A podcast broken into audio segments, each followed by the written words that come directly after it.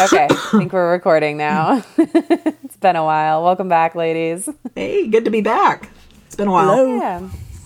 So in our last episode, we talked a lot about the AMIT method and your guys' experience coming out to Idaho for some healing and adventure. And we had touched on in that episode that QNRT was part of that process. And so today we wanted to focus on sharing more about what QNRT is and then what we all have experienced using that modality in our health and healing journeys. So I'll just start. QNRT is called, it's Quantum Neuro Reset Therapy, which, I mean, I hear that and that really means nothing to me. I don't know like what that all entails. So I have a few different like little breakdowns that make it a little easier to understand. But how this all started was Dr. John Turner, who's based out of Atlanta, I believe. And what he had experienced was that doctors would often tell him that the emotional element to illness is an area where they can't seem to break through and help their clients.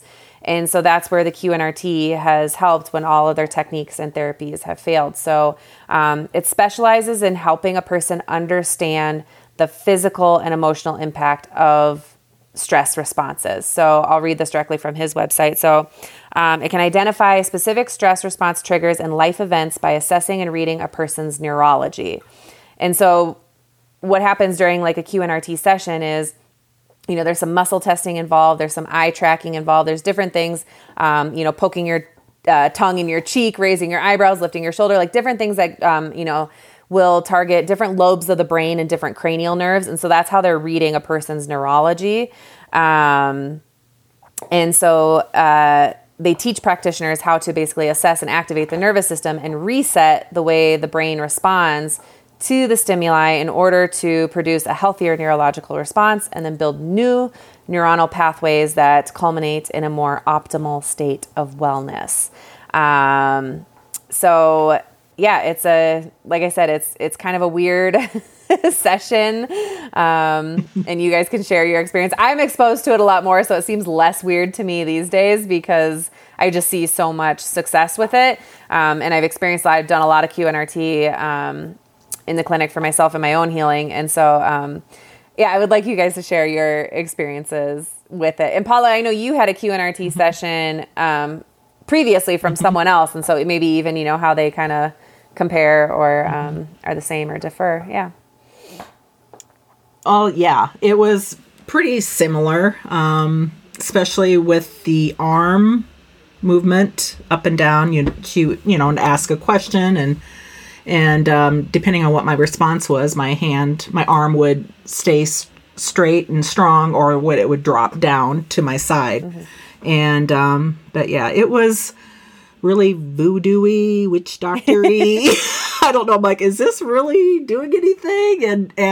But it definitely brought up some, emotions. And, even now, I know I'm aware of some of the details that came out of that session, and I've definitely learned a lot. So yeah, it was, and we can go into it further, but yeah, it was definitely interesting. I don't know how else to describe it, but it was yeah, there's definitely like a hoaxy element to being like, this is, dude, you're making this up. Like especially like with the tongue in the cheek and the like looking up and like all.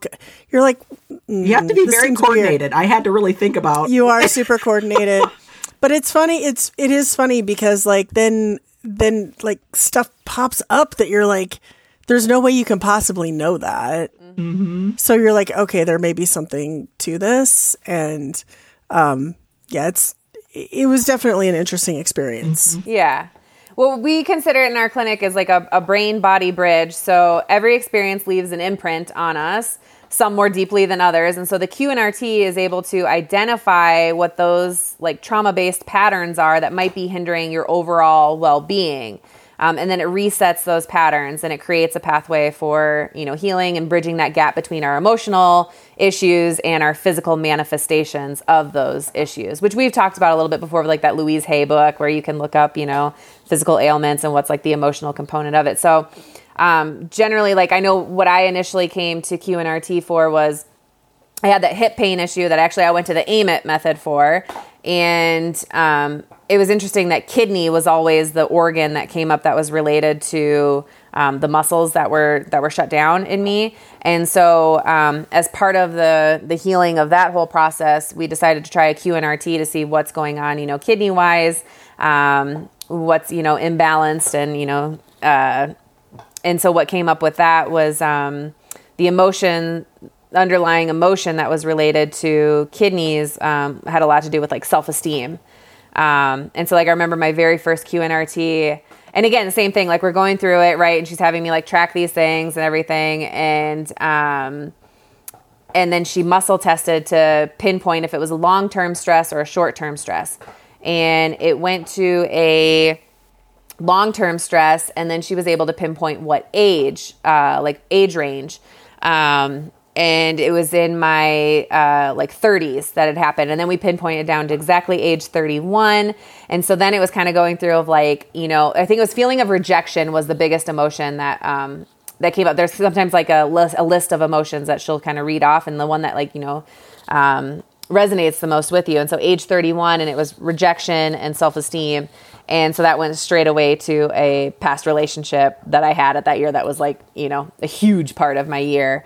And so I remember like processing a lot of that as like an underlying emotional stress. So not to say like that was specifically causing my hip pain, but there was a connection to there between like kidneys being weakened from that emotional stress and then therefore muscles associated with the kidneys. Like it's just kind of this like chain reaction of things. So, it's just, that was something that just propelled forward. The physical aspect of everything was getting the kidneys back in check. And I think I had to do a little bit of supplementing with that one, but, that's something also in QNRT that, you know, we'll test for to see like what supplements are relevant to you.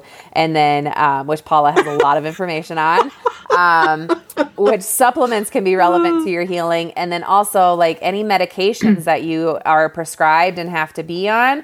I think the QNRT does a really good job of is it can balance your body to those medications so that they don't like throw off your circadian rhythms or throw off hormonal balances or things like you just have less side effects with those medications than you do if you just like take them. It's almost like matching them to your body and just like letting your body know like this is part of the healing process. Like here's how this is going to, you know, support you and yeah, it's able to limit some side effects. So I know when my dad came out for his little intensive, we did some matching with his heart medications and things like that. And, it's something that people who are going through cancer treatment, we've dealt a lot with them and we've, you know, balanced them out to a lot of the medications that they're on. And we've had people that have gone through, you know, chemo that haven't lost their hair, you know, have had like limited side effects, with those things. So it's pretty really cool. Amazing. Mm-hmm. It's pretty amazing stuff. Yeah. Mm-hmm. So, yeah, Paula, do you want to talk about the supplementation side? Well, I was fortunate enough to have, I invited Megan into my sessions. It's because I just like, she knows me very well, actually, just my past. And so I thought having her in there and help with some of the insights of things I might forget, which did come up sometimes. And she's like, well, what about this or that? But anyway, so Megan was sitting over there by the garbage can and I had, 20 plus, I don't know how many, a whole bag full. And so we would hold them close to my heart and do some muscle testing to see if they were, my body, you know, invited them and liked them or not. So I'm like, so as we were doing the muscle testing, nope, that doesn't work. And Meg would just chuck them in the garbage can, just keep chucking them away. and these were things that like we typically... Because I had the same thing happen with me, especially like around COVID time, right? Like all the news was like, take zinc, take quercetin, you know, vitamin C, take quercetin, take, you know, it was like this laundry list of and that's what happens. Supplements just to keep take. Adding. Yeah. And it's like, before you know it, you're taking like 30 pills in the morning, you know, and you're like, and then after a while you kind of trail off and like some of them stick around and some of them don't, but you're just like, how much of this is my body actually absorbing and how good quality are a lot of these things too, because that's the other thing. Mm-hmm. You're buying them at the drugstore, you're buying them like off of Amazon, like you don't really know. And it turns out like a lot of these things are just like, yeah, synthetic mm-hmm. forms that can cause more harm than good if they're not a good quality. Well, and it's a very regulated industry, exactly. right? Mm-hmm. Like there's not much as far as like quality control. Yeah, they can make claims of things mm-hmm. that they don't scientifically have to prove on anything. And so it is interesting. So, mm-hmm. So we muscle tested Paula because Paula was taking things to support, sleep, to support mm-hmm. immune system, to support hormones, to support, all kinds of stuff. And yeah, it's just like overwhelming with the amount of like little baggies mm-hmm. and things you have to even travel with just to get away for a week, right? And so that was kind of the point was just to like show her, like if we can get, your circadian rhythms back in check and things like that, you're not going to need to supplement with all mm-hmm. these things. And so, we did some muscle testing and the trash can was just conveniently right there. And we just, and Paula was good. She was a good sport about it of, I made sure I was like, can I throw these away? And it's like, they're not a match. Let's just get rid of them. So the big one was the Benadryl. That was Paula was tough. was a big Benadryl taker to go to sleep. No. Yeah.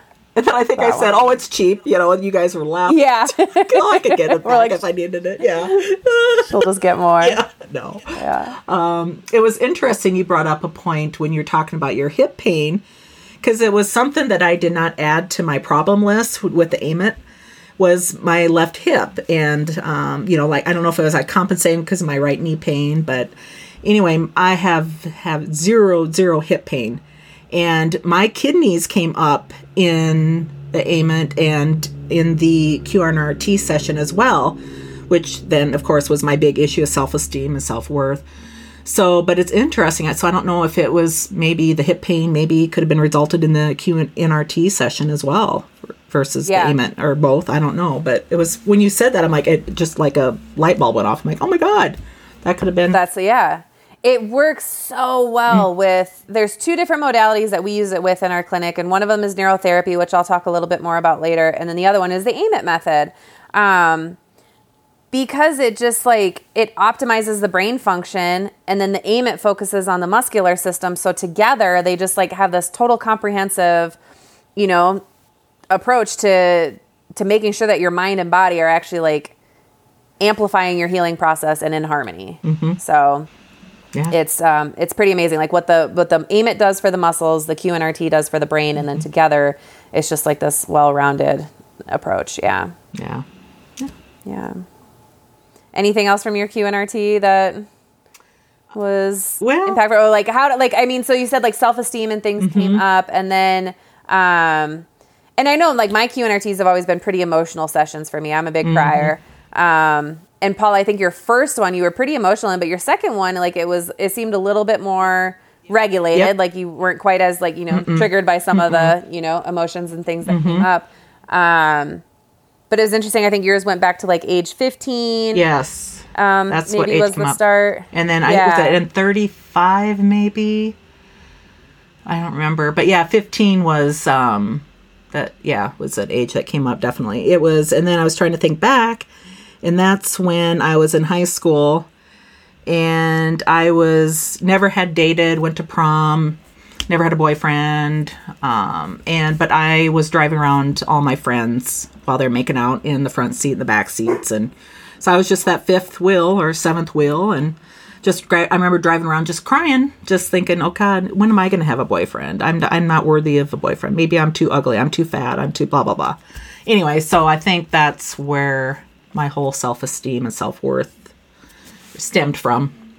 So, yep.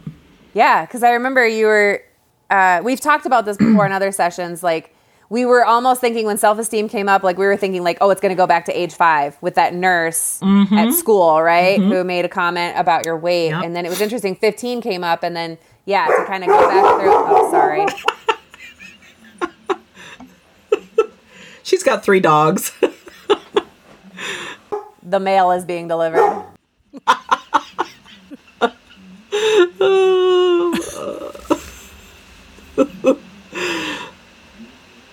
They have thoughts. Yes.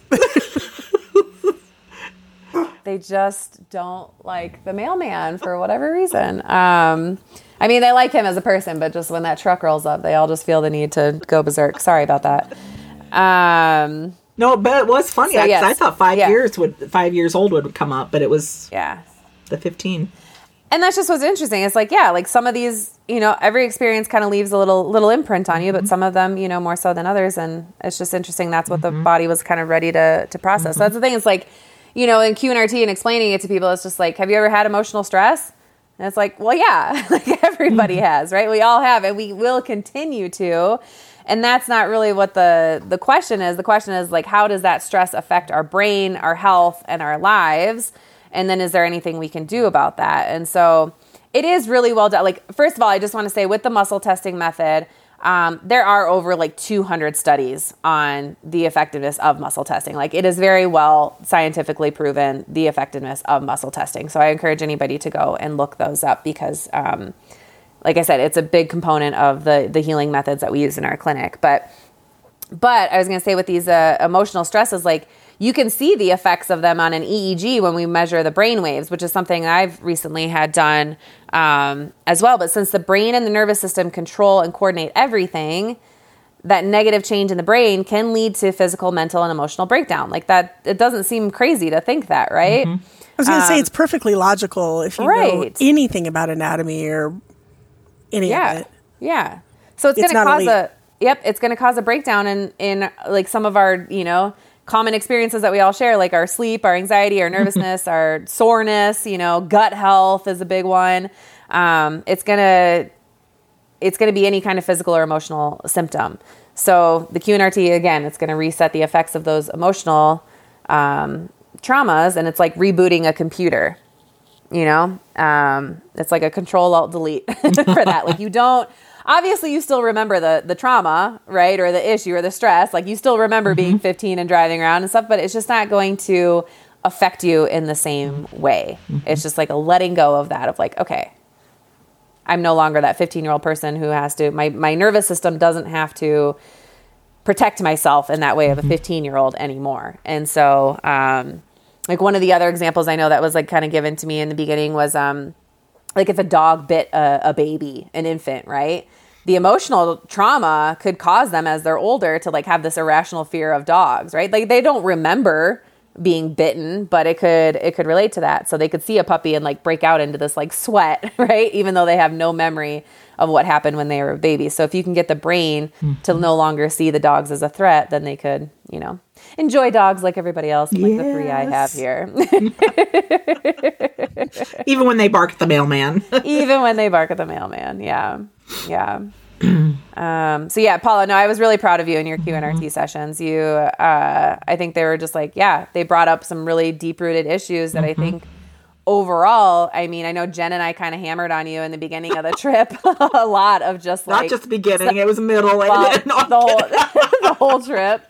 Of self-worth. We just kept like, we're just like, harping on you of just like, why are you so angry with yourself? Or why are you so, like, don't think you're worthy of these things. So it was a big component. And so I wasn't shocked that came up in your QNRT, but it was great to have that come up in that environment just to bring light of like, all these other things will start to fall in place when we can eliminate the stress of that. So how was it going home after all of that? Or, it was emotional wise. Yeah, it was, I did a lot of reflecting. It was emotional. And, after I got home, it just put a new light on I try not to look at myself now, cause we did a lot of affirmations talk throughout that QNRT session. So I just kind of continue to replay those things. And I do look in the mirror. I see a different person.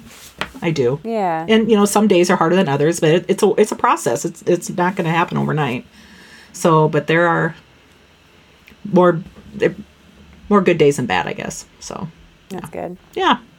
Did your husband notice anything or? Oh yeah.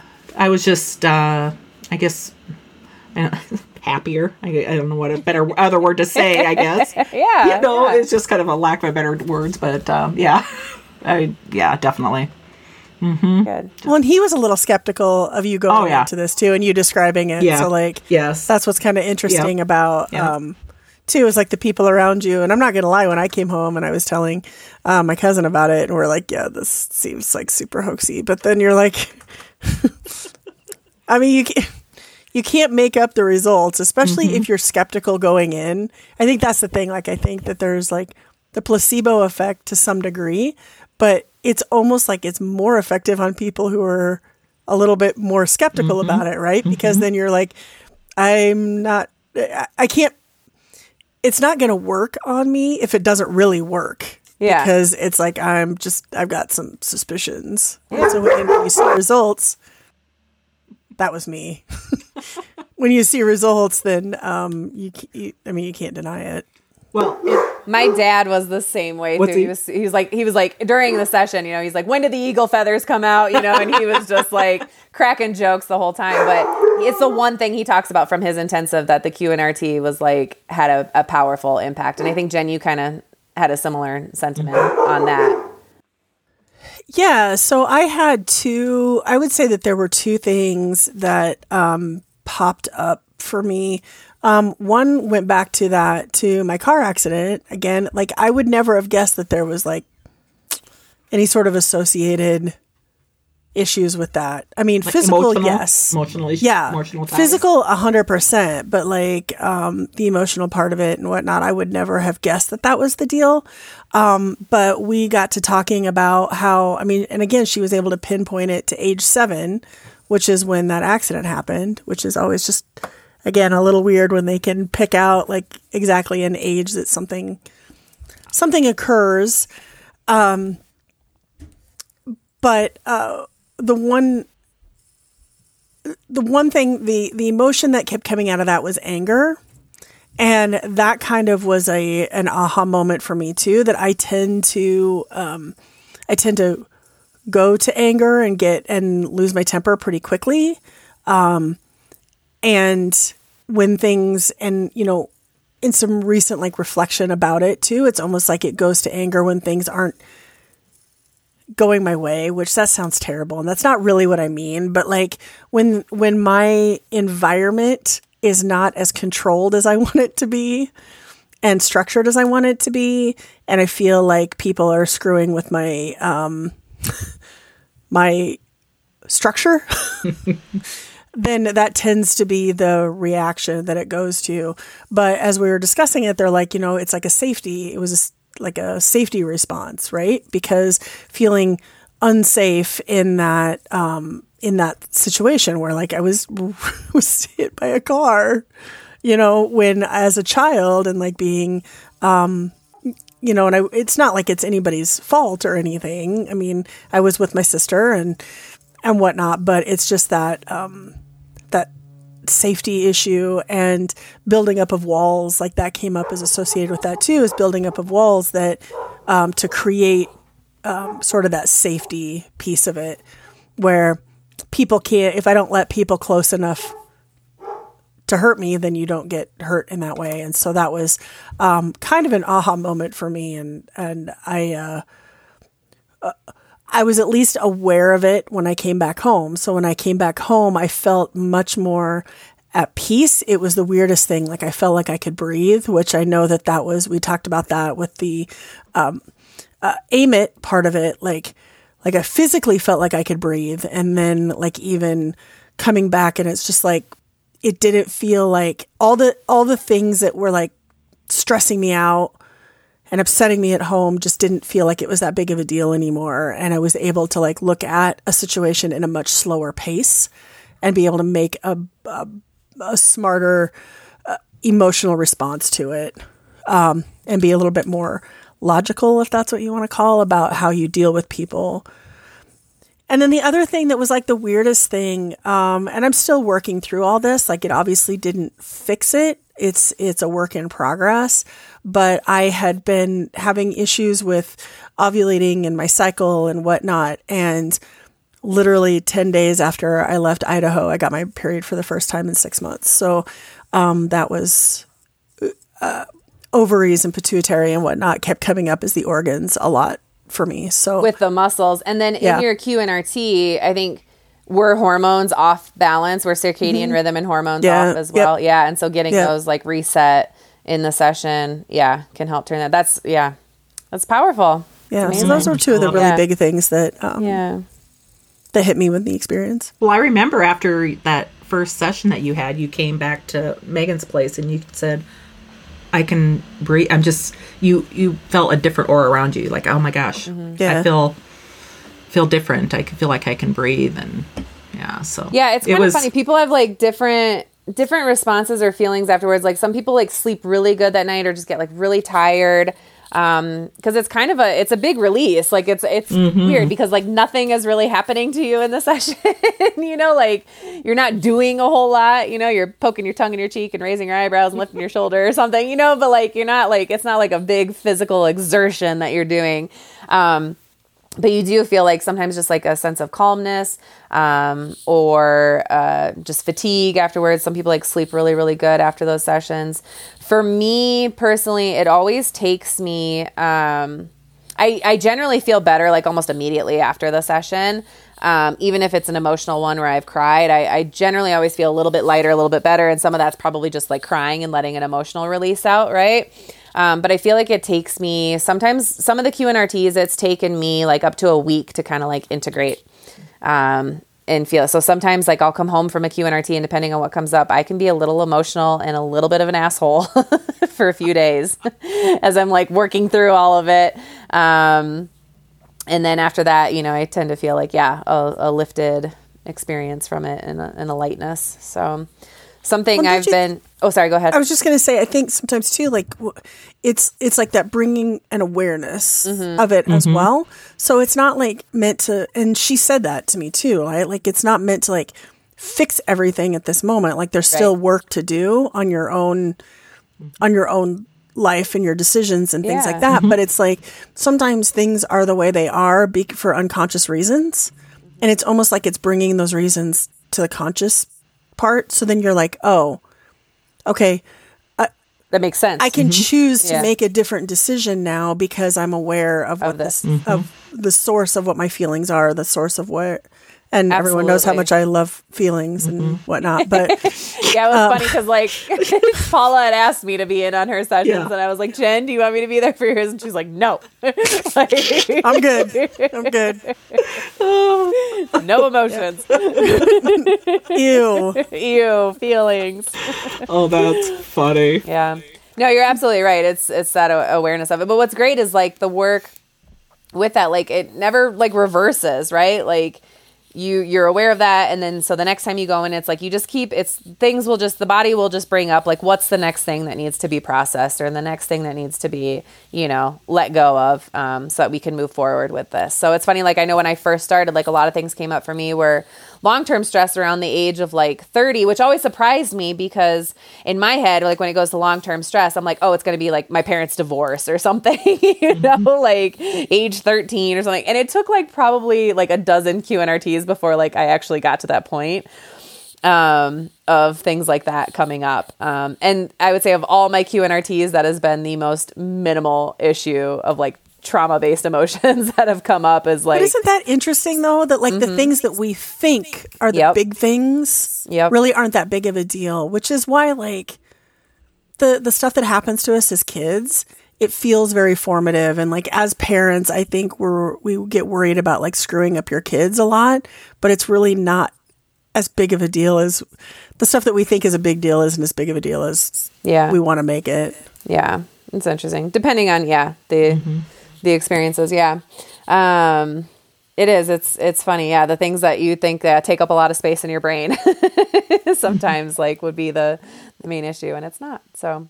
Well, maybe it'll come up in the future with something. Maybe once I have kids, it'll come up more. I don't know. Well, it makes me wonder if like the reason that you feel that particular thing is such an issue is because of something else. Yeah. That, you know what I mean? Like it's not really, rarely is the thing the thing. Yeah. Yeah. No, you're absolutely right. Yeah.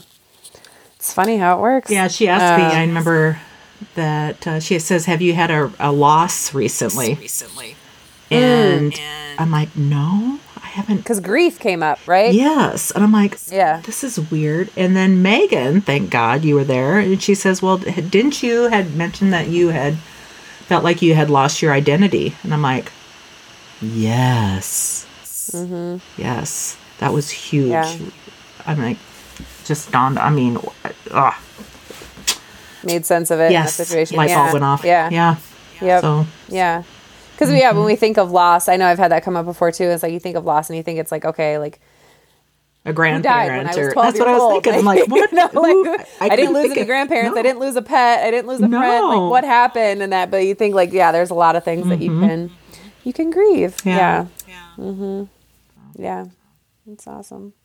Yeah. Just recently, I'll just share. Grief has been a big part of my QNRT. So I've been doing a lot of QNRT lately. I also have been combining it with the neurotherapy, which I briefly mentioned is one of the other modalities that QNRT pairs really well with. So with when it addresses like the neurological aspect, the neurotherapy optimizes the brain functions. So the neurotherapy, it starts with the EEG where it reads the brain waves, right? Where you can see where those, past traumas or anxieties or inefficiencies are in the brain waves. And I don't know specifically, alpha, beta, all those, all those things. I can't speak really intelligently to each one of them. But I know that the EEG will show where the inefficiencies are. And if you're really high in one of those brain waves and really low in another, then it may, show up as like anxiety, depression, lack of sleep, things like that. And so basically on my EEG showed high anxiety. And the reason I went for the EEG and decided to go this route of pairing the neurotherapy with the QNRT was I got pregnant in August.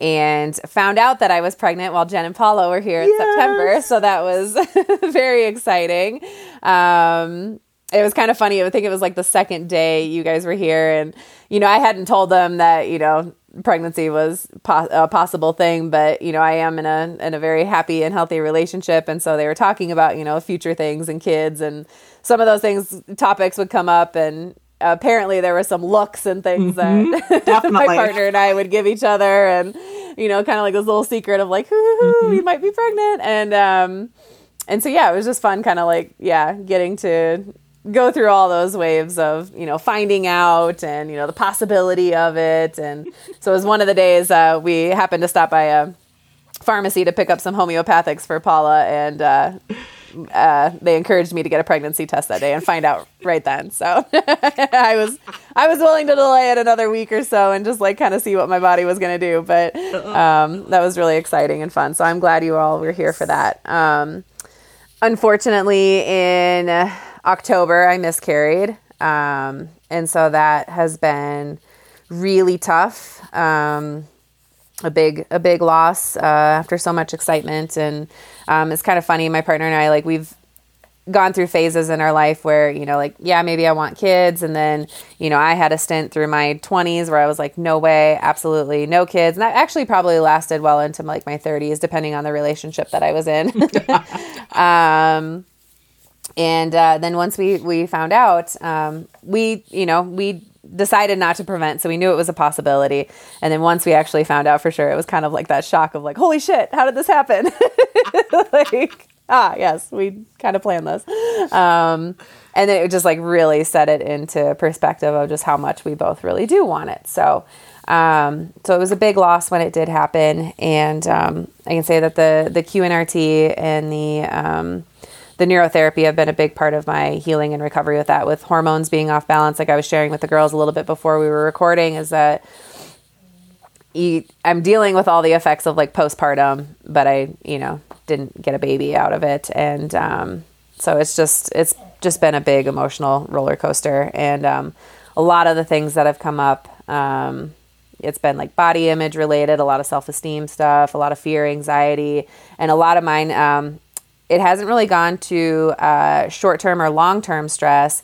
It just continually goes to like when we muscle test, it goes to my sacrum, which just has a lot to do with like confidence and like security and things like that. And so it's just, which is relevant because I feel very fearful of it happening again. And so like, you know, not confident in, you know, can I have a healthy pregnancy? And so that's what we've been working through with the QNRT and the neurotherapy. And each time it gets a little bit better. I have definitely, you know, some days where I'm pretty irritable. I'm pretty down in the dumps, just feeling pretty low energy. And then I go in for a QNRT and it's just like a nice little re-energizing kind of boost of like, right, okay, that's not what I need to focus on. Like, here's what is relevant and what I do need to focus on right now. And so we're just kind of getting over the hump with that. And yeah, I don't really know what else to share right now with that, but yeah. It's something that I think a lot of women... Am I on mute? Oh, I don't know. I can't hear you. Am I still there? Paula, can you hear me there? Can you hear me now? I can hear you. I can hear you. Jen, talk again. How about now? Yeah, now I can hear you. Okay. Is there a reverb? I feel like I have a reverb. Like an echo? I don't. Like an echo. I have an echo. I don't hear. I'm hearing everybody echo. Yeah. Okay. Anyway, I was just going to say, I think it's something that a lot of women go through that probably go through in silence. Like, we've talked about a lot of things that we've talked about. Like, it's a really difficult thing to experience. And most people go through it kind of by themselves. Mm-hmm. And it's... I will say that this was the first time of me actually saying out loud, I had a miscarriage and I didn't cry.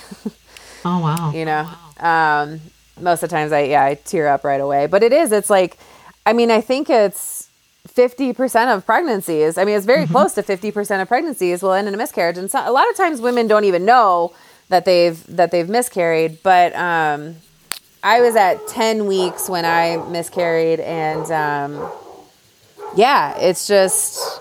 It's crazy. Yeah. Most of the times we'd, just go through it alone, or you don't know how common it is. And now that I've talked about it with enough people, it is surprising just to find out so many people have gone through it and gone through multiple. And that's the thing, like, I have a hard time wrapping my head around. It's just like, how do you go through like 2 or 3 of these before you actually have a baby? Like, I don't ever want to, it was a horrible experience for me. I don't ever want to go through it again. You know, physically it was extremely tough. It's like a birth, and I wasn't expecting that. I was thinking, like, once I, you know, started spotting, I was like, oh, it's probably just going to be like a bad period. And it's like, no, it was contractions. It's like, it's a birth process. Oh, wow.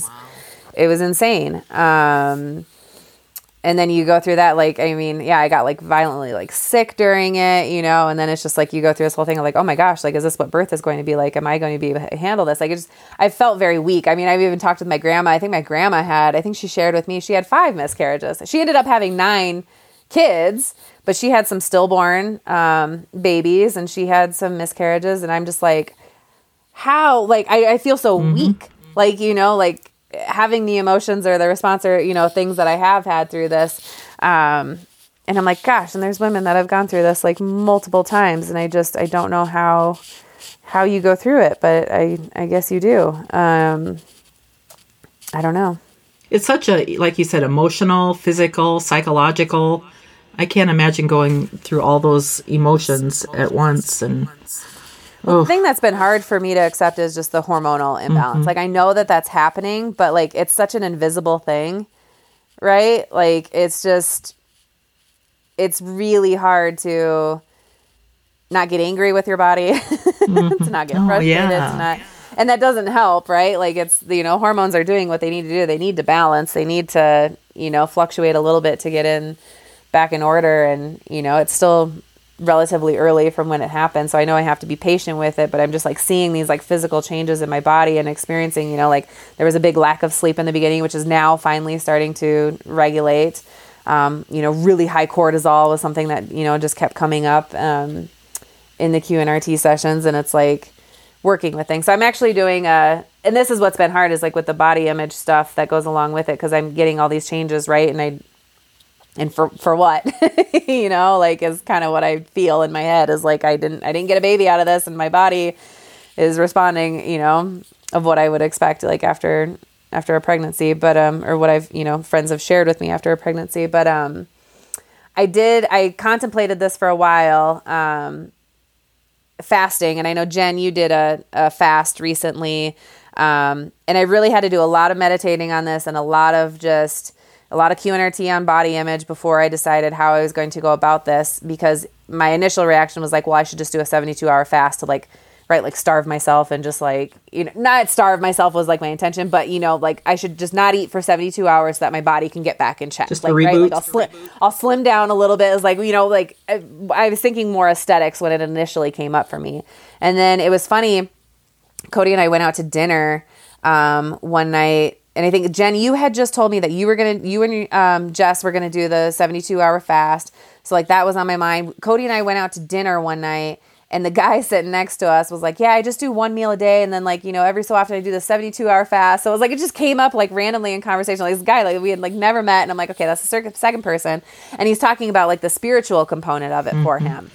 And so then I'm starting to think about okay, the different benefits of, fasting outside of just I'm going to drop some water weight or, give my body a reboot, or caloric deficit, starting to think about it from some different aspects. And so I decided I was going to include juice. I did do green juice with it, and I did broth after 24 hours. And I get to break my fast in an hour and a half. So I'm on the tail end of it. So how many hours? I didn't do 72 hours. I did go for, it's going to be about 40 hours is where I'm at. But I did go into it with more of a spiritual mindset of, I think just appreciating more of my body and just being a little bit more insightful. It's not so much of the caloric deficit that I was after. I wanted to include the juices because I still wanted to get nutrients to my body. And it's just been, really reflective in a lot of ways of, I was tending to do a little bit of emotional overeating. And so I had a really massive meal going into it. That was pretty emotionally triggered. And, I just decided that this would be a great little reset, for my mind in that way. And so it took on more of a, benefit for, I think, in a spiritual aspect too, of just a lot of meditation through this. I've done a lot of meditating through the fast, and just kind of making that as more of the impact. I've, drawn back a little bit socially from some things, in the last couple of days just to, give myself a little bit of a break instead of feeling I have to do it all. I did end up participating in a 5K though. Yeah. At the beginning of the fast. And I walked most of it. I did do a little bit of running because I actually felt really sharp and really energized. And so I kind of just went with it. And I think that was another benefit of just energy wise of what do I have the energy for? And then what do I need to protect? And so I had a moment during that of well, you should just run the whole thing because you don't like how your body looks right now. And I was nope, that was good enough. I'm starting to feel a little bit tired. I'm going to walk and enjoy. And I saw this beautiful rainbow that created a ring around the sun, and I was the only person who stopped to enjoy it. And I got back and I'm asking everybody did you see that rainbow? And it was nobody had noticed it. Oh my god! So gosh. I'm there's so many benefits to me taking a little step back. Love it. That went off on a little bit of a tangent, but yeah. That's all right. Jen, I think you're on mute again. I can hear you. I can hear you. Why can't I hear you? I was going to say, I'm getting an echo, so I'm hoping that's not going to mess up anything. But hopefully not. What were you going to say? I don't remember. Oh, but how was your fast experience? It was terrible. It was, I will, if I do it again, which I wouldn't be 100% opposed to doing it again, but I would do it over a weekend. I'd probably start on a Friday morning and go over the weekend. Yeah. We started on a Sunday night, and it was supposed to go till Wednesday night, and I couldn't do it. I don't know. It wasn't even the hunger part of it. It wasn't any of that. It was literally I have to be in meetings for work. And I don't know whether it was the combination of the screens or what exactly the deal was, but my vision got swimmy during some of these meetings, and my stomach would start to turn. And in fact, one meeting I ended up having to leave. Was it Tuesday? It might've been Tuesday morning. I ended up leaving a meeting early, telling my boss, I was I gotta go home. I'm going to be sick. And left the meeting and went home and slept for about 45 minutes and ate something. I can't remember what it was I ate. Slept for about 45 minutes and woke up and felt considerably better. So I think it's just like I didn't like go into it with a ton of preparation. It was just like, oh, I'm going to do this. And I think in some ways, like being psychologically prepared for that is important too. Yeah, I think that was the key for mine. The hardest part for me is between 20 and 24 hours. That's when I start to just get a little like angsty and like a little, But once I make it past that, then I feel really sharp and really clear and really good. But yeah, I think mentally just, that's the part. That's where you have to prepare yourself before of like knowing that there's going to be a point during it where... Yeah, you're going to have to mentally. I'm thinking through it. Like I said, like starting at a time when it makes sense. So like if I can't see clearly on a Saturday afternoon, it's not a big deal. If I can't see clearly on a Tuesday afternoon, it's a big deal. That's a big deal. Like I have to be able to, my job requires me to be on point. And if I'm not, then it's a problem. So, I mean, and I can see, you know, interestingly, I may try and do like some 16-8. For a few days and see what, you know, how that feels and just go from there. But at some point I'm going to start, or not at some point, towards the end of this month, I'm going to start seeing a functional medicine doctor as well. And so it'll be interesting to see, hormonally how some stuff gets resolved. Mm-hmm. Yeah. With that too, that may be something we can talk about in the future. Mm-hmm. I love that. I was just going to share some of the benefits of going through a fast of like why to do it that I tried to stay a little bit more focused on. And I know Jen, I think was, you know, appealing to you to wanting to do it, as well. But, so starting at like 17 hours, I think in a fast, it starts to remove damaged cells from the body. Your microbiome will start to get reset around the 24-hour mark. So that can kill off any like the bad bacteria. And then it'll help the healthy strains grow in your microbiome of your guts. It gives your liver and your gallbladder and your stomach and your intestines a chance to encourage growth of healthy gut cells and repair damage from, you know, any of the things that we may eat, you know, unintentionally even of like, you know, whatever you go out to eat, you know, who knows what oils and quality of things, you know, that they use in places. And so, and even, you know, at the stores, this is a whole nother topic and episode, I think, of just the quality of things these days. But, you know, chemicals and things, it gives your digestive organs all a break from that. And then I think dopamine starts to get reset or increase around like the 40-hour mark.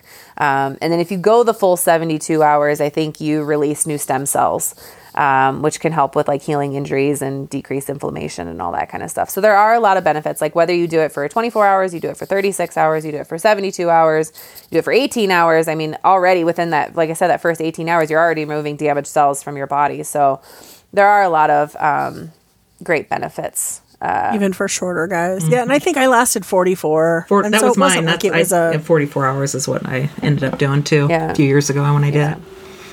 And I've heard 36. I was going to say 36 isn't bad. If you can make a 36, like you can get a lot of benefits from a 36. Yeah. Yeah. Yeah. Sorry, Paul. Yeah. I interrupted you. No. Yeah. I was just going to say, I've recently heard that, the benefits of fasting before chemo sessions are hugely beneficial. You don't get sick at all. So I know people go in fasting for a couple days. Do you know how many hours? Or I'd have to do a little more research on it. I'm going to have to look into that. Yeah. Mm-hmm. Yeah. That's interesting. So, we could probably do a whole other episode on fasting. Like this, it's a really interesting topic. Mm-hmm. Yeah. We've played a lot with it. Yeah. I think the last time I did a 72-hour fast, it was when I was in Kuwait, and I've done some, I'll say I've done some 3-day and 5-day fasts with juice, but the last time I did like a hard 72-hour fast, like only water, and like electrolytes or something, you know, but like no broth, none of that. Nothing that would break your fast. Exactly. Because technically broth breaks a fast. Exactly. Yep. Which is why I wait till that 24 hours and then I do, a little cup, and that's my homemade bone broth. And I cut it down with a lot of water, so it's a lot of less fat and less calories. But But anyway, the last time I did one, I think, was in Kuwait. And the reason I did it was I was going to start the keto diet. Mm. And so to get into ketosis, I wanted to do a fast.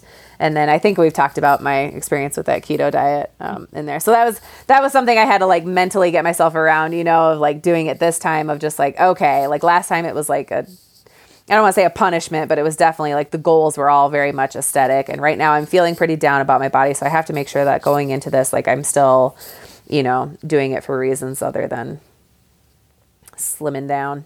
Which I guess to come full circle on this, yeah. Like that's, you know, where we started with the QNRT, right? Mm-hmm. Is that like knowing that you need to do the work, knowing that there's stuff that has come up that you want to resolve, just making sure that whatever decisions you make are in line with what is going on in your world. Mm-hmm. Yeah. Yeah. Yep. Yeah, absolutely. Yeah. It's an amazing thing. The QNRT, it's just QNRT.com, and I'll like link it in the show notes and everything. But there's amazing people all over the country that are doing this work, and it's within our own clinic. We've seen amazing results for a lot of like autoimmune issues, just a lot of, you know, excelling the work around people's like physical pain. So I'll definitely keep sharing more, you know, about, you know, what we'll offer with that, but I would highly, you can get on the website and they'll have a list of practitioners that are in your area if it's something somebody is considering, or if you're kind of exhausted on options in the traditional route. And like he said, the whole reason, you know, it was created was just there was a really hard component of being able to break through the emotional side of people's issues. And it's something that doctors don't get to spend a lot of time, you know, processing with their patients and stuff. So, I would encourage anybody to look into it. Yeah. And there's a lot more availability than like for the AMIT. Like we talked about last time, like the AMIT's pretty specific in a very limited number of places where you can find practitioners on right. that. But the QNRT is actually a lot more accessible, mm-hmm. I think, location-wise yeah. for people. Yeah. Yeah. So, yeah. I don't know. I hope it gets people curious and gets them just knowing that there's I recommend it. Limitless opportunities out mm-hmm. there for healing. Like really, I think is the thing. There's just a lot of good work out there, and just because it's not in a traditional route, I think it's definitely worth looking into.